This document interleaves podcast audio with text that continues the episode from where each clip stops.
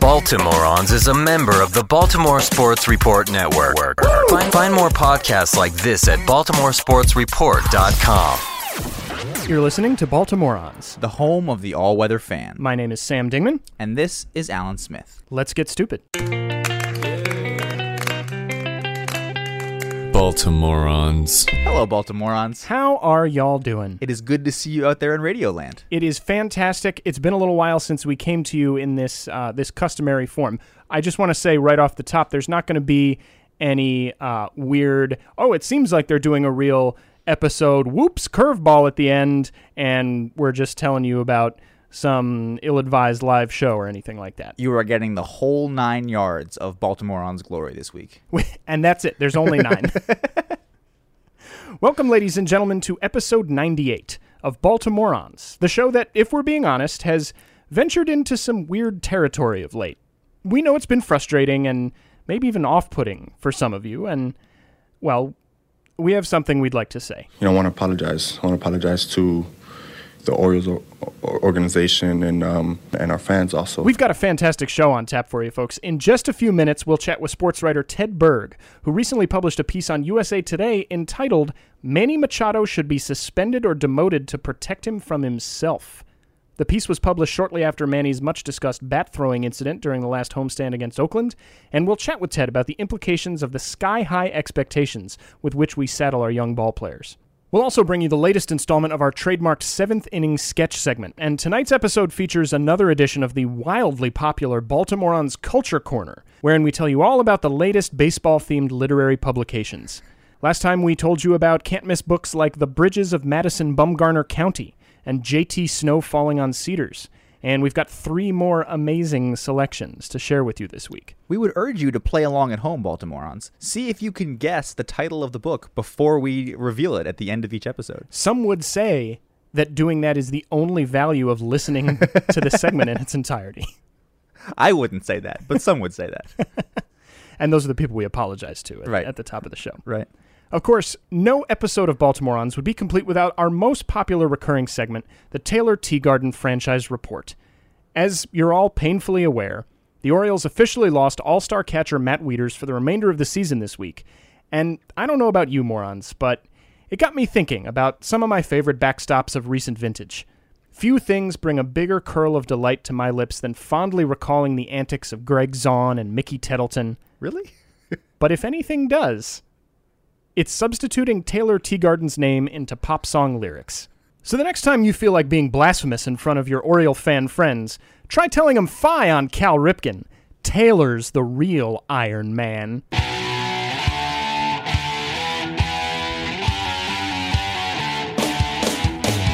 Taylor Teagarden. Taylor, Taylor, Taylor, Taylor Teagarden. The next time you're out on the town, shaking your hips with that unmistakable Baltimorean joie de vivre, consider adding a little TT to your timber.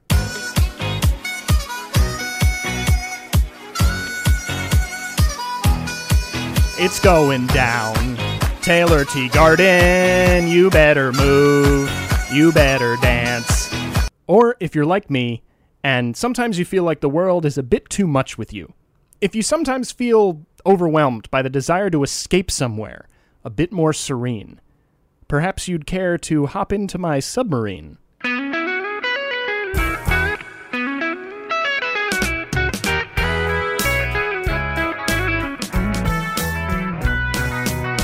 I'd like to be under the sea in a Taylor tea garden neath the waves.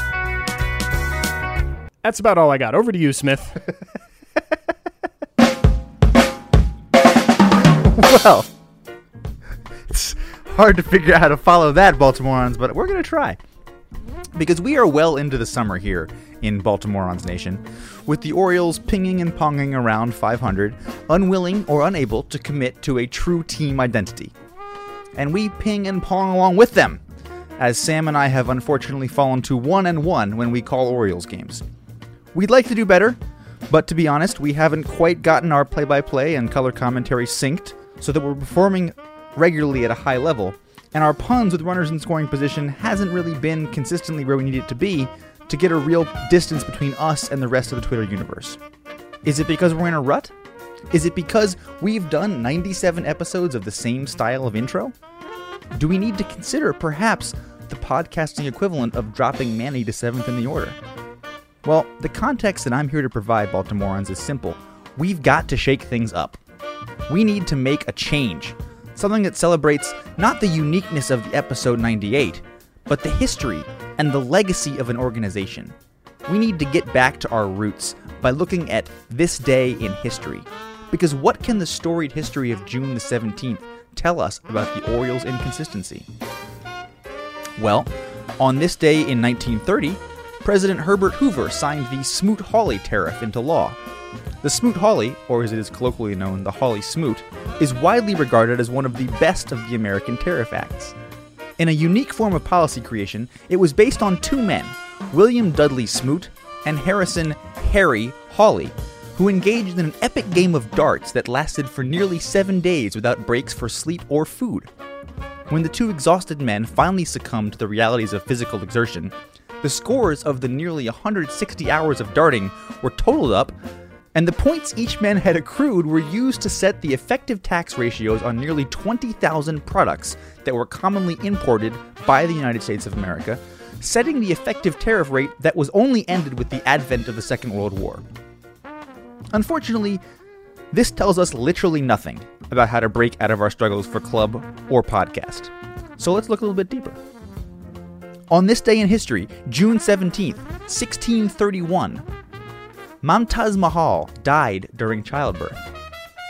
Her husband dealt with his grief in a perfectly rational and understandable way, essentially how I'd imagine I would deal with the sort of sadness that comes from losing someone important to me by building the jewel of Muslim art in India and one of the universally admired masterpieces of the modern world to commemorate her life and act as a mausoleum. It took him the next 17 years, but Emperor Shah Jahan would eventually create the Taj Mahal. Not only an artistic masterpiece and World Heritage Site, but also, if viewed from above, looks remarkably like the floor plan of the seventh castle in Zelda. This amazing work of art is a testament to inspiration and to love and to Aquamentus, the boss of the level 7 dungeon in Zelda, episode 1. Is this then, Baltimoreans, the context that we can draw for this episode? On the very day that our captain, Matty Backstops, went under the knife, can we draw the same sort of inspiration and glory that will allow us to build something so amazing as a team that someone will one day pen about the 2014 season? The sight of this mansion creates sorrowing sighs and the sun and the moon shed tears from their eyes. In this world, this edifice has been made to display thereby the Creator's glory. I think we can.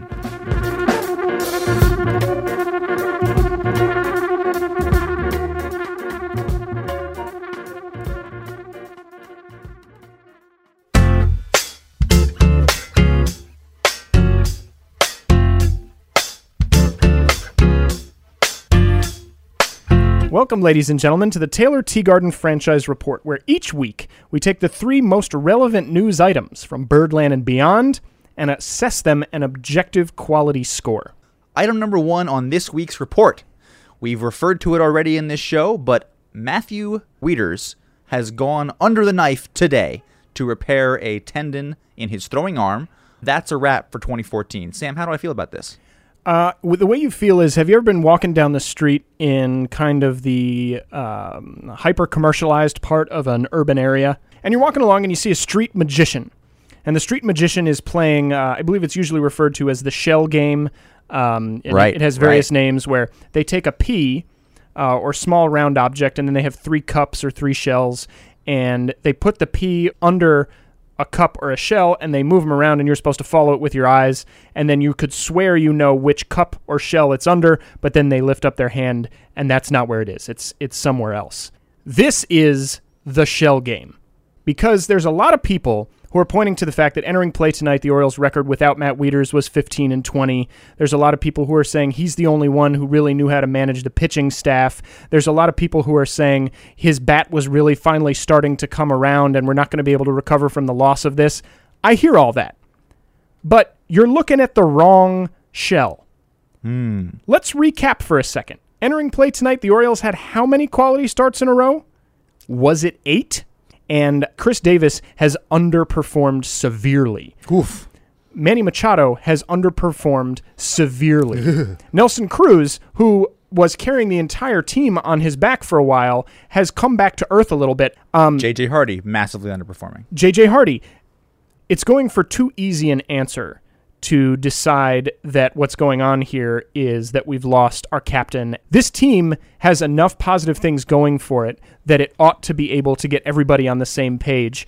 Matt, if he was in the lineup, should be a garnish on top of all that, but he was never going to do it all himself. And I think it's important for us to all remind ourselves of that. Okay. Okay. I'm going to give this uh, an eephus pitch that goes way high in the air and then drops through the strike zone for the inevitable called strike three. because clearly this guy's been hurt for a while, and I don't know what the hell we were doing trying to play it out. Every time you go to see Dr. Andrews, we know from previous episodes of Baltimoreans, you don't come back from that. There's no recovering from going and see Dr. Andrews. And any lies about no, he just needs to like get on a throwing routine and get back. I actually think that to your point, it's been more distracting and a more of a problem for this team than it needed to be because we could have all just gotten over it and gotten back to playing baseball and instead we've been waiting for Matt Wieters to come back and be a savior in the lineup and he's not coming. Item number two on this week's Taylor Teagarden franchise report. Right now, Buck doesn't want to call it this, but we have a six man pitching rotation. And in that pitching rotation, we have, I think anybody would agree, six very capable starting pitchers, but no aces. The guy who pitches himself out of the starting rotation is going to be the first to go. And knowing Buck, I don't think it's going to matter if that guy is Ubaldo Jimenez, who's making $12 million a year, or Miguel Gonzalez, who's not making much more than the league minimum. Smith, what do you think about the six man rotation? I'm going to give this a extended trip to the mound to go just check in with the starting pitcher and everyone from the infield comes in and everyone knows what's happening which is you're giving the uh, the, the reliever a little bit more time to get loose before you pull the starting pitcher. I think it's smart baseball. Here's why. Chris tillman on extended rest is a full one and a half points of, e- of earned run average lower than he is on regular rest i know Miguel Gonzalez pitches much better on extended rest. A lot of these guys actually get significantly better on rest. And if we're willing to go through this whole ridiculous baling wire and duct tape pitching routine for another year, let's go ahead and play to our strengths, which is a bunch, as you just said, a bunch of third and fourth level starters who, if they get a little bit of extra rest, can get that extra couple miles per hour on their fastball. Get something right in their control, get a little bit more going.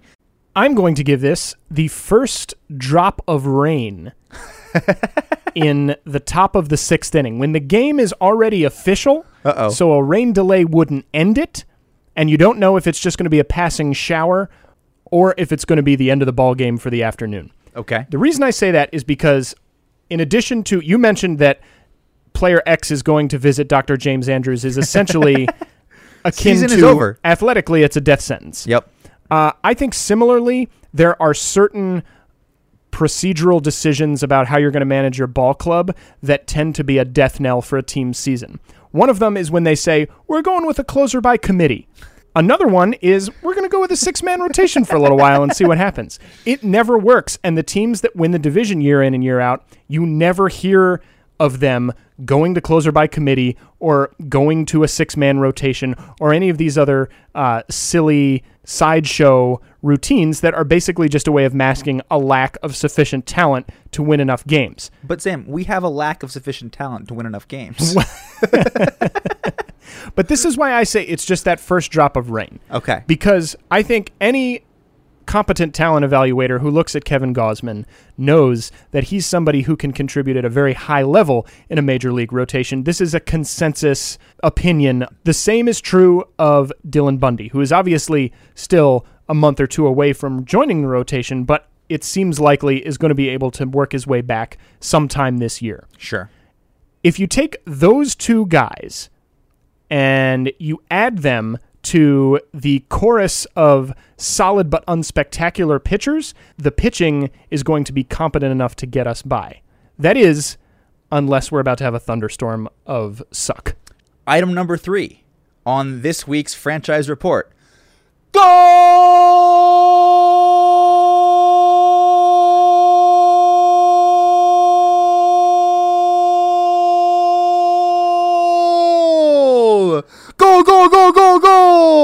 The lungs on this man, ladies and gentlemen. The United States, after uh, scoring an early goal to take a 1 0 lead against Ghana, played almost the entire game, conceded the tying goal in the 82nd minute, and then rallied back to take the crucial three points against Ghana in, in the 87th minute off of a rookie, fifth career international appearance, wasn't even supposed to be in the game came off the bench, scored a uh, miraculous header off of a corner kick to give the United States the win. Sam, how should I feel about this this fairy tale story that's unfolding over there in Brazil?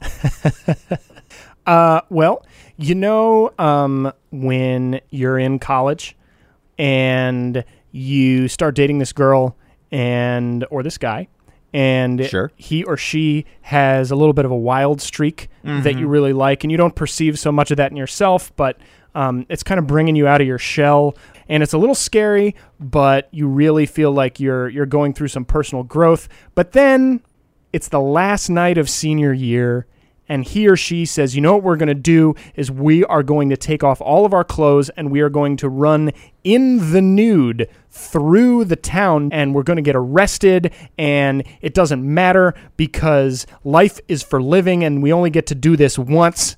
And you look at this guy or this girl and you say to yourself, "No. No, that's not me." you know this moment. That is what I'm going to give the World Cup experience because I know that it's not who I am. And that has been an important thing for me to realize because I think in the past I've tried to drum up false enthusiasm about not just the World Cup, Smith, but about other things that Ah. I felt some kind of peer pressure to do. And part of the process I'm going through at this point in my life is to not do that anymore, to not do things that aren't me, but critically, and this is important, to appreciate what it is about other people that draws them to that. And I think for me, the World Cup is a real test of that. And it's making me think about why I am that obsessed with baseball. I have a very deep personal connection with baseball because it's been a part of my life since I was a little kid. As we've talked about a lot of times on this program, it was the first thing I could ever really talk to my dad about.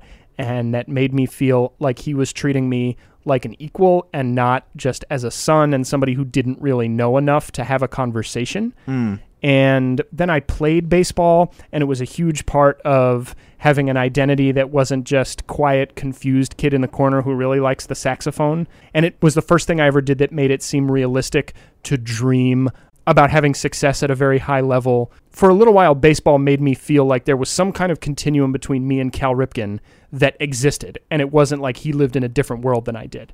And that connection with baseball is never going to go away for me. It makes it so that the idea of being separate from it hurts and feels like something fundamental about me has been corrupted.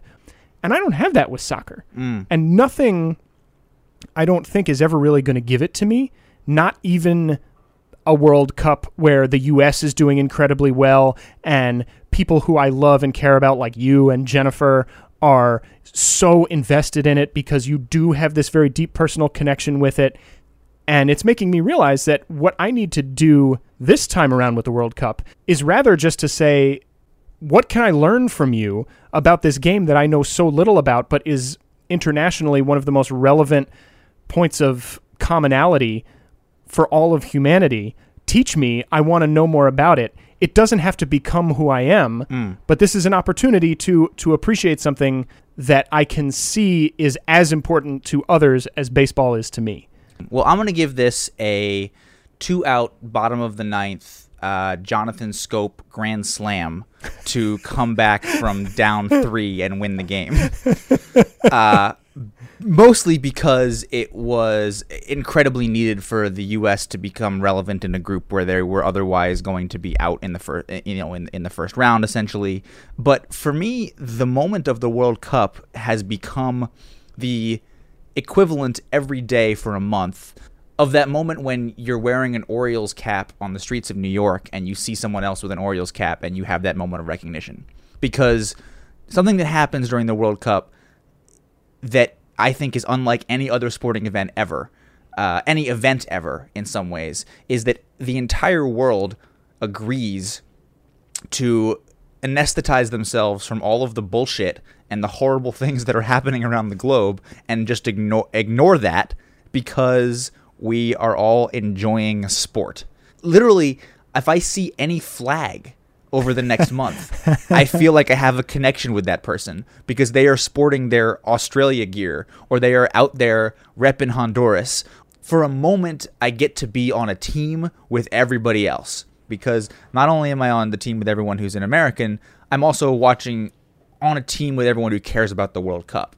And it's suddenly this glorious sporting event that gets me swept up in the commonality that I share with everybody who's watching. I think it is. It's like it is to the world what we pretend baseball is to America. Yeah, or what baseball has been for us in New York. Yeah, I, I, I don't I don't need I don't need to throw the word pretend in there. I think it's real. I just think that that for whatever reason, for this particular time period, soccer is able to unite so many people under a commonality banner that even Grinches like Jake English still feel a little a little bit a little bit of something, a little bit of love in their hearts, a little bit when uh, the U.S. manages to come back from from uh, oh, a game they probably should have won and actually seal the win. love you, Jake. much love, Jinglish. Do people call you Jinglish? I'm going to do it. Should I'm going to do it until you tell me to stop. I'm going to do it. All right, folks. Well, that'll do it for the Taylor Teagarden franchise report. Well, let's jump on the phone now with Mr. Ted Berg. We're going to talk to him about his provocative article about Manny Machado's bat throwing incident. He recently wrote it for USA Today, and he joins us in just a moment, right here on Baltimoreans.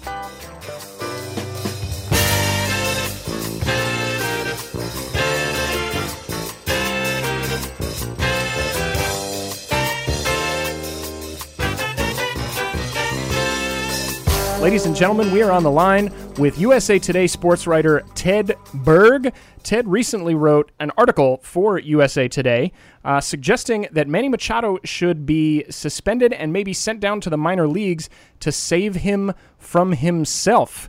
Ted, uh, you realize you're not doing a lot to save yourself from yourself by appearing on a program of ill repute such as this. Uh, I realize it, but I'm willing to take my chances. the words the words of a confident man. Uh, well, the thing that I found most striking about your piece in USA Today um, was that you did something that I feel like a lot of sports writers uh, and a lot of fans don't really do, which is that you drew a kind of direct connection between your own maturity level at Manny Machado's age and Manny Machado's maturity level. And it was fairly thought provoking because I think, as much as we as baseball fans like to uh, aspire to identify with the best of our on field role models, we don't really often pause and take a good hard look at the parts of them that might not have gotten a chance to be fully formed by virtue of trying to forge a professional athletic career. Is that something you did consciously? Oh yeah, I mean, if people followed me the way we follow professional athletes, I would get booed on the streets of New York City. I, I mean, it's it, we hold these guys, like you said, we hold them to a high standard, and part of that is is the paycheck, and and and they realize it comes with the territory when they sign up uh, to have you know what is probably the coolest job in the world and be a major league baseball player, but. Manny Machado is a kid, right? I, and I know, you know, we we trust people younger than 21, 22 to fight wars and to to vote and, and you know all these important civic responsibilities. But college age kids do really stupid things all the time. I mean, and, that's the truth. And, and I said in the article, I did. I was the dumbest of college kids. You know, like totally irresponsible, reckless, dangerous, just idiotic. And and uh, you know, I don't know if any of those words are fair to use for Machado, but but you know when he's throwing the bat and, and when he's uh, smiling after hitting the guy uh, Derek Norris with the overswing, uh, I know it's easy to see a bad guy, and and I just don't think.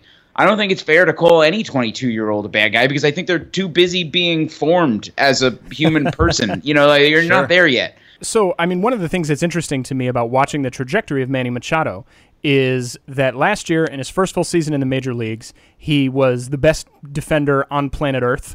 Um, he, for most of the season, was carrying a batting average over 320. He almost set the single season record for doubles. And then, of of great interest, I think he was featured on the ESPYS. He became sort of the Orioles' first real celebrity in a long time, and even more than Chris Davis, who was having this historic power season. People were very, very quick to kind of lump in Machado with this whole Mike Trout, Bryce Harper, youth movement of the future storyline. Um, and he even got engaged during the offseason. And I think for a lot of Orioles fans, we totally jumped. We jumped to this idea that, as you say, this guy is fully formed and it's going to be nothing but up from here. Why do you think it is that we're so quick to do that with baseball players and maybe just professional athletes? What what is that process? Do you think for people? Uh, yeah, I think it's excitement, right? It's just being a fan, and and uh, we all, you know, every fan overrates his own team's prospects. Uh, you know, you you talk about. Uh, if you you guys propose a trade on Twitter involving, uh, you know, be like, hey, hey, would you trade, uh, uh, I don't know, Andrew Heaney, the guy the Marlins just pulled up for for Chris Davis, and every Marlins fan is going, no, no, he's going to be the best. This guy's going to be the best. Yeah, and and uh, and no matter what team it is, every team thinks their young players are going to be the best young players. So when you get one that comes up and is the best player, you know, and Machado Sure. was so good, uh, I think it's really easy to get ahead of yourself and, and to forget. Uh, you know, first of all, the, it's a long season. Yeah. Um, and and you know, and that's and that's true, in that things even out, and it's true in that opposing pitchers, major league pitchers, are really really good, right? So they're going to make adjustments, and and I believe Machado is young enough and talented enough that that he'll make that adjustment back. But I think you started to see towards the end of last year, you know, him struggling a little bit, whether that's fatigue, whether that's guys figuring him out a little bit. It's something that happens, right? And and not every guy, uh, not every guy is Mike Trout. Uh, who's just the best immediately? He, the fact that he has not had any sophomore dip at all is just Well, he so had that- terrifying. he had the first couple weeks of May, and people are like, "Oh, maybe Mike Trout's regressing." And then since Nope. then, now he's hitting like 500 or something. Also, uh, I do want to say quickly to any Marlins fans listening, you are welcome to 2014 Chris Davis for Andrew Heaney. that is fine. yeah, I guess that was a bad example, but but you know what I'm saying. No, but the point, yeah, the point is absolutely taken. So I, I wonder, do you think this is a, a, a worse in baseball? Because I'm trying to think of like young, uh, hyper talented kind of fuck ups in other sports and how long their leash might be. And my sense is that baseball has more of a unwritten rules of the game, and we're harder on Yasiel Puig than we are on. Um, I'm going to pull a soccer reference because the World Cup, Mario Balotelli. You know, people people who screw up more off the field um, in other sports, or or don't play the game the right way on the field. Do you think it's worse in baseball, or or or, or am I just uh, am I making No. a mountain on a molehill there? No, I think you're right. I think there's something to that. It's a very strange thing, and it's a it's a very sort of difficult thing to define.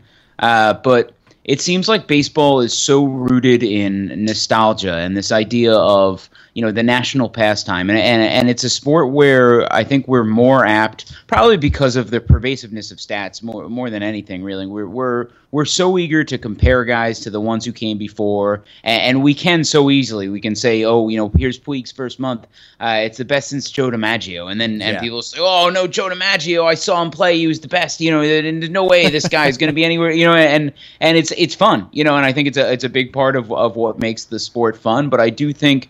Uh, it's so rooted in that history, probably more than any other sport, and and and maybe because it's been popular for so much longer than any other sport, Sure. uh, that it, it has that history, and, and and so I think you know we're drawn to assume that uh, whoever, whatever era we grew up watching was the best era, and, and those players were, were the best. You know, those were the the most uh, you know virtuous players that ever lived, and and uh, Well, and it's really interesting what you say about our us not being able to have an objectivity about a guy's talent level, uh, because I think we're in an era of more advanced statistical analysis um, than any previous era, and I mean, I guess that's obvious in some ways, but it's so prevalent now. The degree to which we're trying to um, uh, get this this real objective way of evaluating skill levels. And yet, and I uh, subscribe to a certain amount of that myself. And yet, I have caught myself recently when I, uh, you know, on MLB TV between innings, they show highlights, and they have this one that's running where side by side they show uh, somebody hit a long fly ball to right field with a runner on second base Bo Jackson catches it in the deepest part of the right field corner, takes one step and throws on the fly to third base and gets the runner who was trying to tag from second base. And then side by side with that, they show Yasiel Puig making a similar play, except that Yasiel Puig picks off a runner at first base, and my first thought is, see, Puig had the the easier throw to make. He's not as good as Bo Jackson was, but that's because when I was a kid, Bo Jackson was the most unbelievable thing that anyone could imagine, and I think by any objective talent evaluation, Puig is already a better player than Bo Jackson ever was. Has already. Yeah, but don't. I, I don't think he was a better athlete though. Bo also I wouldn't. played yeah, football. I was gonna say I wouldn't. I wouldn't sell Bo Jackson Yeah. short. Yeah, He- because he to was me a that's generational athlete. I mean, that's one of those things that as you get older, it, it only seems crazier. When I was seven, eight years old, you're like, oh, yeah, sure, Bo Jackson, he's the guy who plays two sports. That guy played two sports. that's Two nuts. Sports. That's insane. all right, all right, uh, fair enough. I- Uh, but but you know but what you're saying is all right. Yeah, Puig is a is a better baseball player than than Bo Jackson was, and and you know maybe has as good an arm. I, I obviously Jackson's arm is the type of thing that's uh, sort of Paul Bunyan over time. You know when when Cespedes made Right. that play the other day, everybody said, well, was, was it as good as Bo Jackson? I mean, that's the interesting thing is for me, it was that first experience of saying the guy who I remember being the best is better than the guy who is now considered the best. Oh yeah, and it's always going to happen. And that part of the game is never going to w- go away, I think, no matter how advanced the statistics become. Um, but I wanted to jump now to, uh, you know, we've been talking about the unwritten rules of baseball, in part because of the Tim Kurkjian article about where he listed out some of uh, the most famous unwritten rules. He actually wrote the unwritten rules of baseball. Now they're now they're now they're no good. We got to go get And some now more. they were written. I wonder, uh, do you have a favorite unwritten rule of baseball? I'm kind of partial to the one that that just because of how sillily it played out with uh with Dallas Braden and A Rod with with Yeah. A Rod running over the mound like that was a thing and and I guess to some extent that is a thing um but uh, just how how Braden sort of freaked out. I, I don't know. He sort of reminded me of Happy Gilmore in the whole thing. Like the, he sort of freaked out, like like it's just such a violent reaction. And then two weeks later, he throws a perfect game. Yeah. And his grandma, his grandma comes out and is like, "What do you think about that, A Rod?" It's like It's fantastic. I don't know. It- yeah, it was. So that was that was a favorite. I also, in terms of, I guess, in terms of uh, unwritten rules that I don't understand, uh, the the distaste for sign stealing. Uh, when yeah. every team tries to do, everybody tries to do it, and then any anytime you suspect someone else is doing it, you're like, oh, that guy's stealing signs, and it's this this horrible thing. It's well, you're doing it yourself, you know, and and if you're not trying, you're, you're probably a fool, you know, Yeah. uh, like I and thought that was interesting how that uh, when Pineda got caught with the very obvious gunk on his neck, how like everyone was like, "Well, everybody does do that. Everyone knows that everyone does that, right?" Yeah, it's Yeah, almost I mean, like the, the unwritten rule is don't get caught doing one of those things. Right. I, I made the point when when that happened. It's like if you- if you think about uh, again to use a college reference, if you think about your RA, right? Like most RAs, they know a freshman in college is gonna is gonna have a few beers. But if you walk past your RA's room with a case of beer, Exactly. then the RA's got he's got to maintain He that has to do respect. something. You know, you got to do something about it at some point. So l- th- then, if if we're talking about specifically um, Manny and his uh, future as a uh, hopefully a star in the league, do you think that uh, as a, as a 22 year old yourself, you would have taken um, a demotion or a um, suspension in the right light? Because I think about myself and sort of uh, myself at that age, and I'm not even totally positive that I would have had the wherewithal to take the demotion as the head clearing, get my shit together moment that it, it could have been. No, yeah, I think you're absolutely right. I think I probably would have thrown a hissy fit and, Yep. and whined and, and cried in the this corner of the dugout. And you, but I think you know that's where uh, leadership comes in and guidance, and, and someone in the organization or someone in his family or someone somewhere. I, I mean, it's not you don't get to the majors without some sort of support system, and and I'm sure there's someone who could sit him down and say, look. And even if it's not a, you know, a, another like you can find a, a Phantom DL stint, you know, like hey, go Yep. hang out in Sarasota for a couple weeks, Right. And you know, go see your family in Miami and, and maybe just chill out. You know, Yep. just just just let's. We're not going to make a big deal out of this. Let's just chill out for a little while. Yeah. Sure. Um, but and, and it comes from you know, and I, I don't know the dynamics of the Orioles organization, who who that person is for Machado, but I, I think that you know that is important in developing. You know, we we think of it as such a. a uh, and, again, because of the stats, we sort of see it as an automatic. You know that guys come in at 21, they're going to get better in this certain way. But there are people, you know, behind that making those guys get better and, and pushing them to get better. And, and whether it's it's uh, you know in terms of actual on the field mechanical adjustments or, or whether it's terms of uh, making them understand the things they need to do to get better. And and certainly the Orioles have someone like that. So Machado is somewhat notable for Alex Rodriguez being his favorite baseball player, and he's trained with Alex Rodriguez in the offseason. And then he's engaged to be married, as, as we were saying earlier, to Yonder Alonso's sister. So I sometimes like to imagine uh, Machado having a devil and an angel on his shoulders, and the devil is Alex Rodriguez, and the angel is Yonder Alonso. And uh, Oh God. so he's got you know That's a that's a good image. That's our best case scenario, huh? Yonder Alonso. yeah. Well, it's great because he's got he's got A Rod saying to him like, not only are you as good as everyone says you are, you're better, and it's America's fault if you try to give them what they want you to be. And then he's got Yonder Alonso on the other shoulder saying, you know, you can make a good living hitting 211. yeah, take care of my sister, bro. Take care of my sister. All right, Ted. Well, thank you very, very much for joining us. It's been fantastic having you on. Everybody should check out Ted on Twitter. He's at OG Tedberg. We'll put up a link to that on our website, uh, bmorons.com, and look for Ted's articles on USA Today. Ted, thanks a lot, man. No, I had fun. Thanks for having me.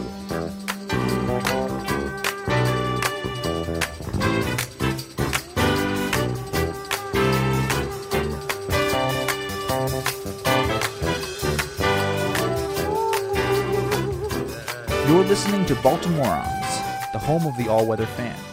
My name is Alan Smith. And this over here is Sam Dingman. Welcome, ladies and gentlemen, to the Baltimoreans Culture Corner, the segment that so very few of you have told us is your favorite thing we've ever done. Never ones to disappoint. Once again, we bring you our reviews of some of the most exciting baseball books to have been published recently.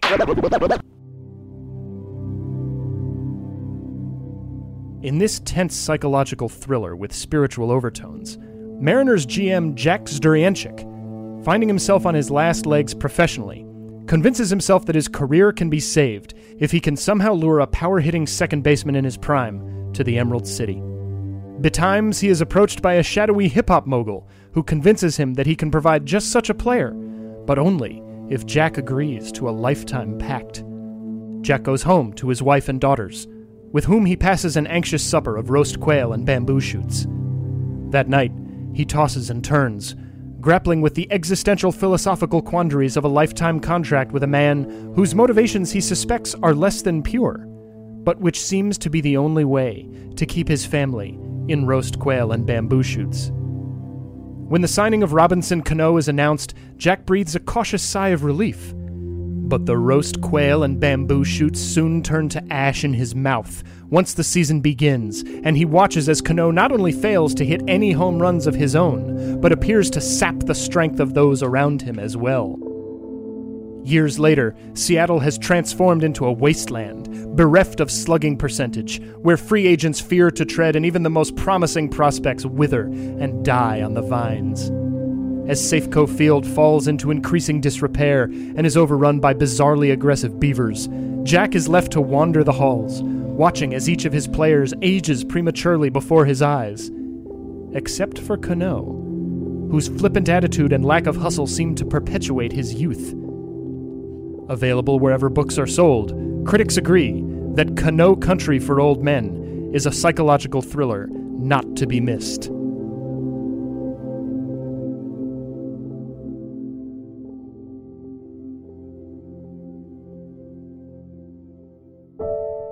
Leon Hart, a young man in Cambridge, Massachusetts, has grown up as a huge Red Sox fan.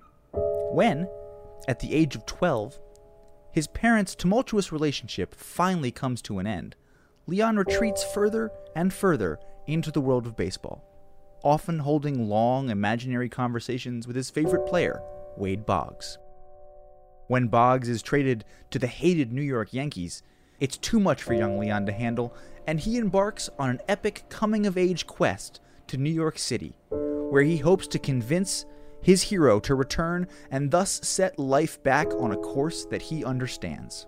Along the way, Leon encounters a host of life changing characters, including a juggling toll booth operator, a singing bullfrog, and AJ Burnett. Each of them gives him advice which ultimately does more to fill the hole left by the rupture of his family and Boggs' departure than he ever thought possible.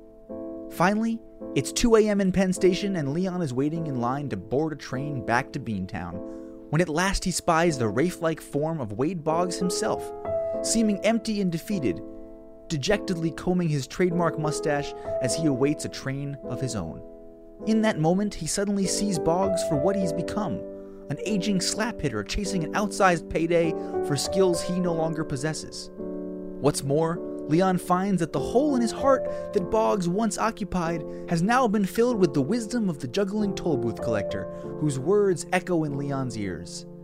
Sometimes you spend so much of your life juggling, you forget that it's okay to drop something every once in a while. Join Leon for his journey of self discovery in The Curious Incident of the Boggs in the Nighttime.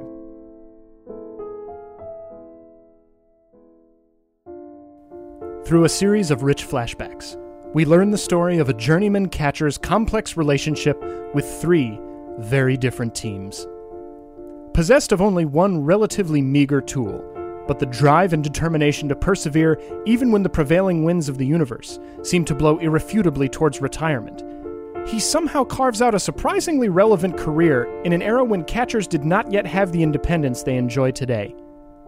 His initial contract, signed at the tender age of 23 with the Arizona Diamondbacks, is one of financial expediency, but lacking in true love or significant playing time.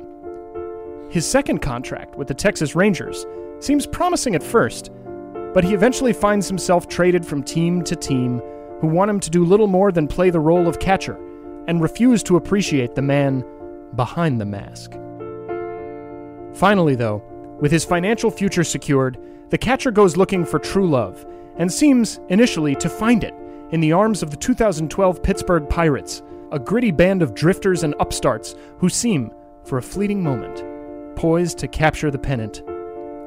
Ultimately, however, they're no match for the rabid dogs of the NL Central, and the catcher watches as his dreams collapse yet again. One makes unlikely friends in a career as long and winding as his, however, and in the end, the league he presumed hell bent on forsaking him for so long offers him a consolation prize, and he accepts a job as a manager in the Arizona Fall League. A gripping story of tragedy, redemption, and well framed breaking balls. Don't miss, their eyes were watching Rod Barajas.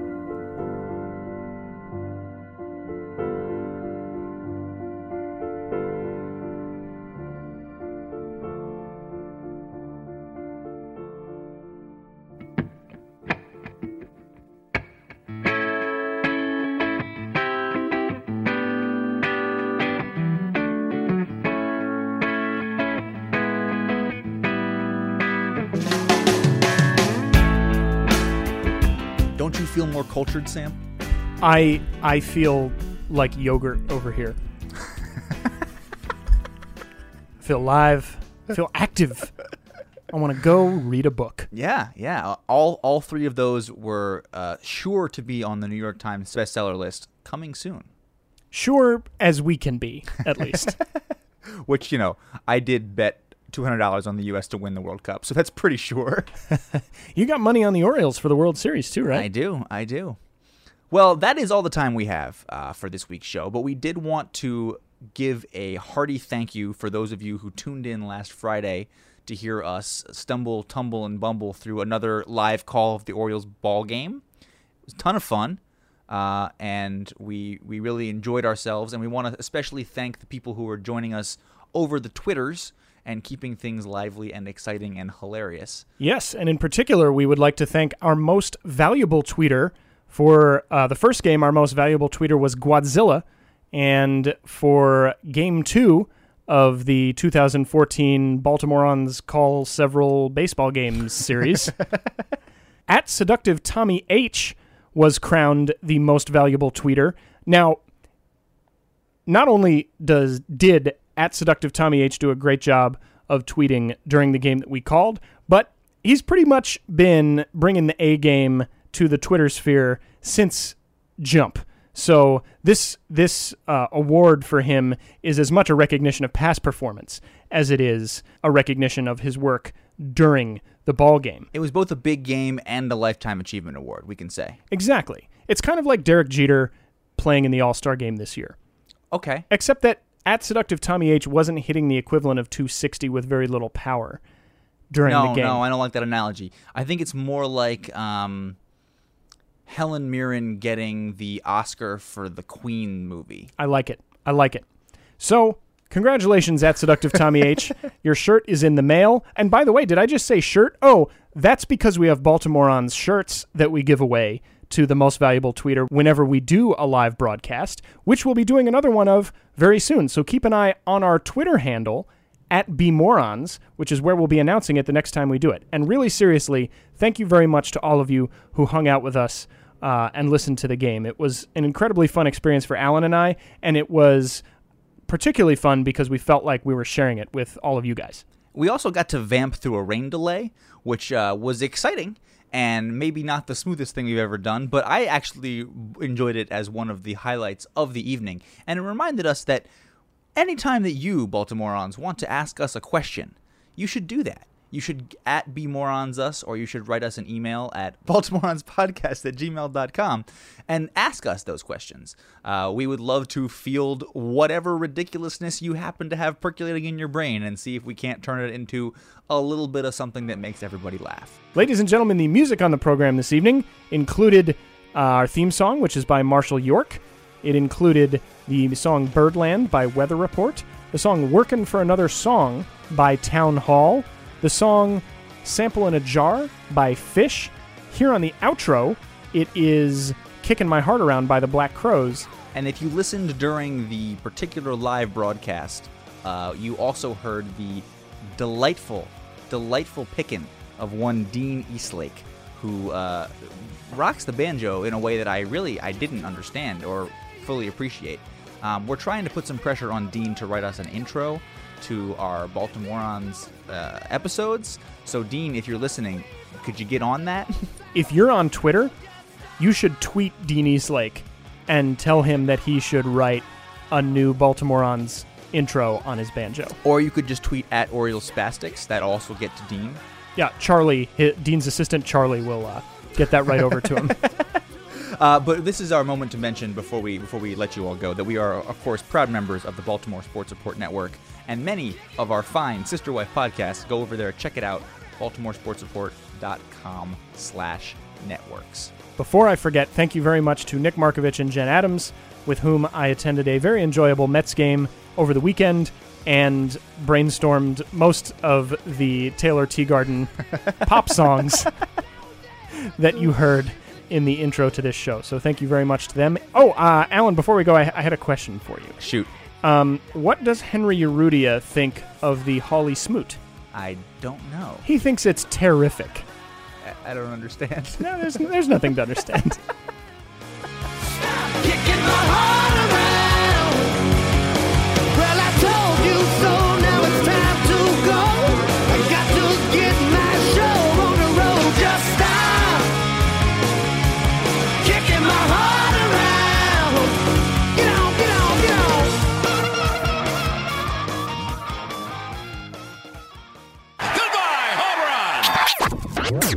Baltimoreans is a member of the Baltimore Sports Report Network. Find, find more podcasts like this at baltimoresportsreport.com.